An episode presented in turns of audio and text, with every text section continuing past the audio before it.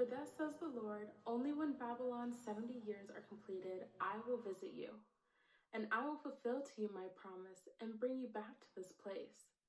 For surely I know the plans I have for you, says the Lord plans for your welfare and not for harm, to give you a future with hope. Then, when you call upon me and come and pray to me, I will hear you. When you search for me, you will find me. If you seek me with all your heart, I will let you find me, says the Lord. And I will restore your fortunes and gather you from all the nations and all the places where I have driven you. And I will bring you back to the place from which I sent you into exile. This is the word of God for the people of God. Thanks be to God. Amen.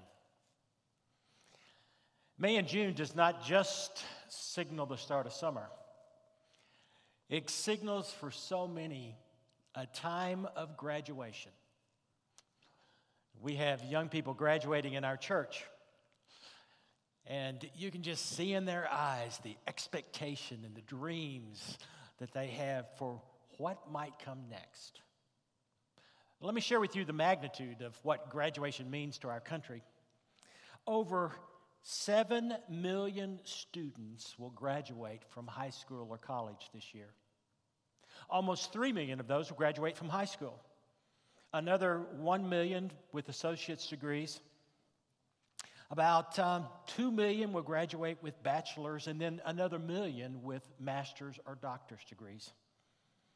Seven million graduates, seven million celebrations, seven million hopes and dreams, seven million endings with dreams of a new beginning.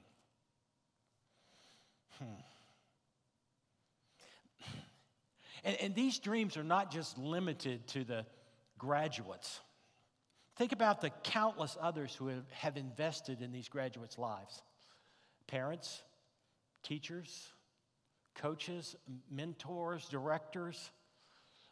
We can just think of them as they come to mind. I know that the graduates who are listening this morning can see their faces. And in some ways, because of COVID 19, we, are, we have some trepidation about graduation. There'll be less pomp and circumstance this year than any other year since World War II. But even though graduation won't happen as it usually does, it will be different. The love and support of those invested in the lives of those graduates, I believe, will more than make up the difference. It will be multiplied in love and support for each one of those young people. Now, I know this morning that if you're taking time to participate in this worship service, that you believe that God can make a difference in your life. That many of us, all of us, have a desire to, to live out the purpose that God has made for us and that we have been made for we stand before God and, and oftentimes cry out, Lord, mold me, fill me, make me, use me. I am yours. Make us all that you have called us and made us to be. The passage in Jeremiah that was read for you earlier is, is a passage that speaks to those dreams and expectations. They are a, a call of hope by Jeremiah. And that's what we're going to look at today the dreams that God has planned for us. Let's pray. Lord God, may the words of my mouth and the meditations of our hearts be acceptable in your sight, our strength and our Redeemer. May these words be your words, Father, for we offer them up in the name of Jesus our Lord. Amen. Jeremiah 29 11 is an often quoted passage at graduation time. For I know the plans I've made for you, says the Lord. They are plans for good and not for disaster, to give you a f- future with hope. Now, the problem with just focusing on that part of this, uh, uh, of this section of Jeremiah is that we miss the real power of what Jeremiah is trying to share with the people. These are dire, horrible times for Jeremiah. Jerusalem has just been destroyed by the Babylonian armies. Many of the, of the Hebrews have been carried off into slavery. There has been incredible loss of life. Those who have been left behind face lives in turmoil, a city in destruction. Jeremiah stays behind to, to be in ministry to the people. And, and what he shares with them at first seems to be bad news. He says this in verse 10. He says, Only when Babylon's 70 years are completed will I visit you, and I will fulfill you my promise and bring you back to this place. Did you hear that? 70 years. 70 years is a long time. In other words, those who were hearing the word of the Lord from Jeremiah would know that they would never see what Jeremiah was speaking of. No one would see the nation return. How is this a word of hope? What, what is Jeremiah trying to say? This is what I believe. I believe that what Jeremiah is trying to say to the people is that even though this, these are terrible circumstances, God is still with us. He, he says in them, to them, in fact, in verse 5, if you look up just a little bit, he says to them, Build houses, settle in, take wives and husbands, have kids. Do not give up on your faith. Trust God. In other words, we are to keep the fires burning, and God is with us. Uh, this message for Jerusalem so many years ago is a message for us. No matter what the circumstances, God is with us, and there is hope. There is hope. That's the perspective of what we find in this passage. But Jeremiah offers the people a blueprint for how to get through those 70 years. The blueprint is included in verses 13 or 12 and 13. He says there, "Then when you call upon me and come and pray to me, I will hear you. When you search for me, you will find me. If you seek me with all your heart, I will let you find me." Verse 12 basically says, Call, come, pray, and I will hear you. Call, come, pray, and I will hear you. Verse 13, he says, Search, find, and seek me with all your heart, and I will let you find me.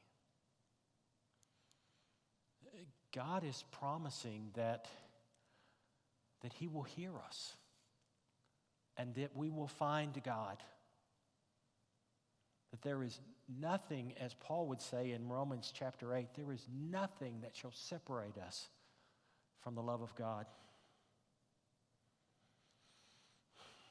Well, I know the seniors, those graduating, have lots of dreams these days. They're their lives are just bursting with the dreams that come forth. But you know, all of us have dreams dreams of retirement, dreams of what a family would be like, dreams of, of, of our work. I mean, we all have dreams dreams for our community, for our nation, for our world. How do we find these dreams? How do we achieve them? How do we make it through those 70 years? Call, come, pray, and I will hear you. Search, find, seek me with all your heart, and I will let you find me. For me, it's to start in the little things, to start in the morning, but just with a, a task that can be accomplished and I can build upon it. To remember God in that moment so that God is more easily remembered in the next moments. To search and listen for, for what God has to say to me so that I might respond. You know, the perspective of this Jeremiah passage is, is one of, of dire circumstances. But the blueprint that Jeremiah and the word from the Lord spells out for us is a, is a word of salvation. It's a word of connection with God. For when we are connected, then comes the promise. From Genesis to Revelation, as we read through the scriptures, we are reminded that God is with us. God has a good plan, a good purpose for our lives. And it is this purpose that defines us and drives our dreams. Remember the passage again? Maybe it's one we all need to memorize. Verse 11 For surely I know the plans I have made for you, says the Lord plans for your welfare and not for harm, to give you a future with hope.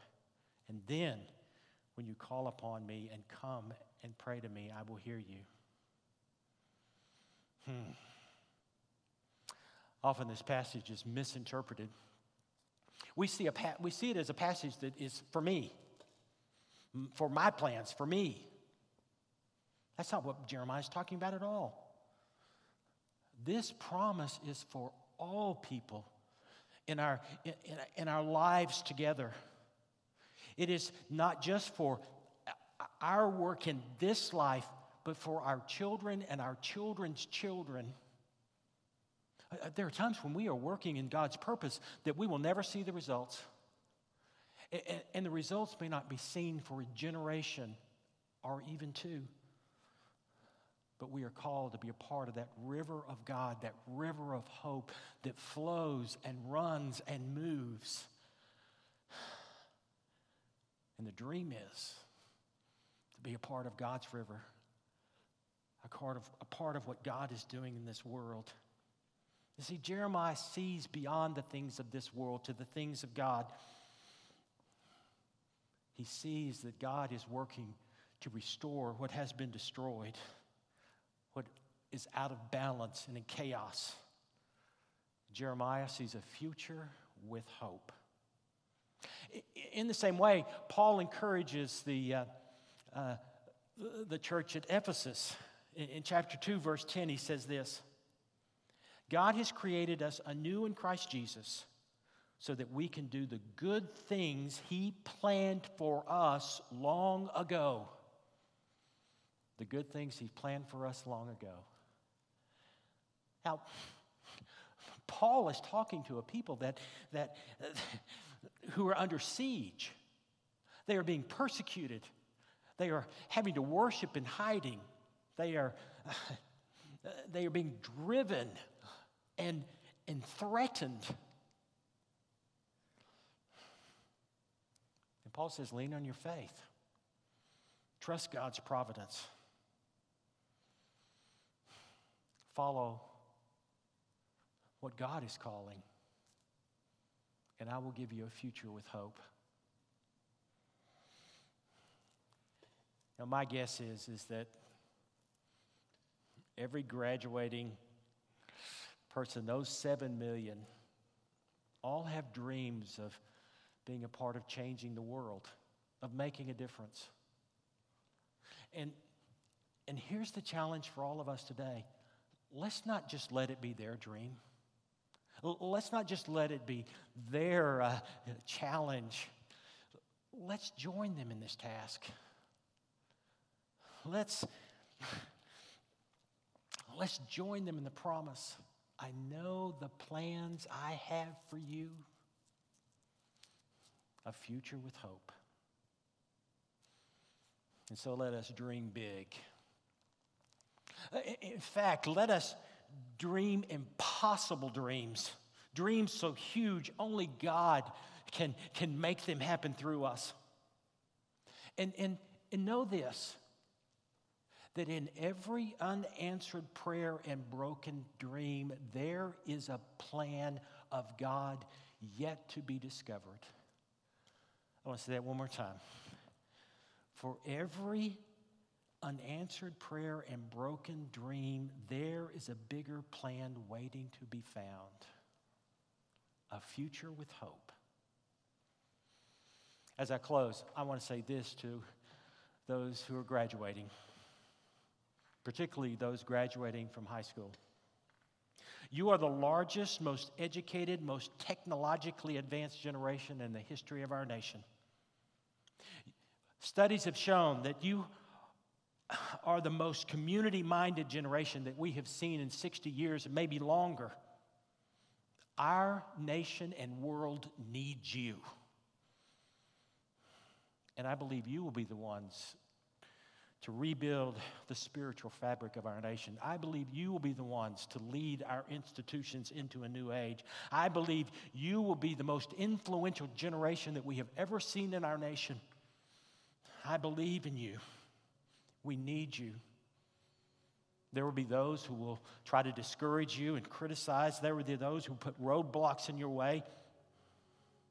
But I invite you to see the future as Jeremiah did with hope and promise.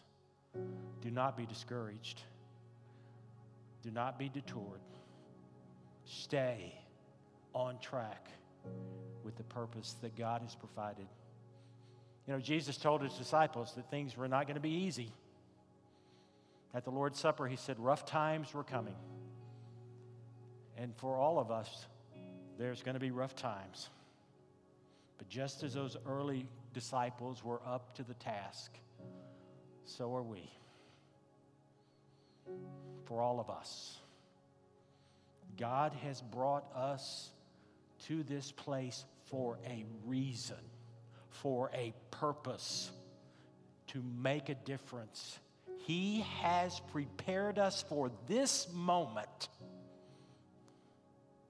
So let us dream big, impossible dreams, and let us join with Jeremiah to spread the hope to all who are here. God is with us. We are not alone. Thanks be to God.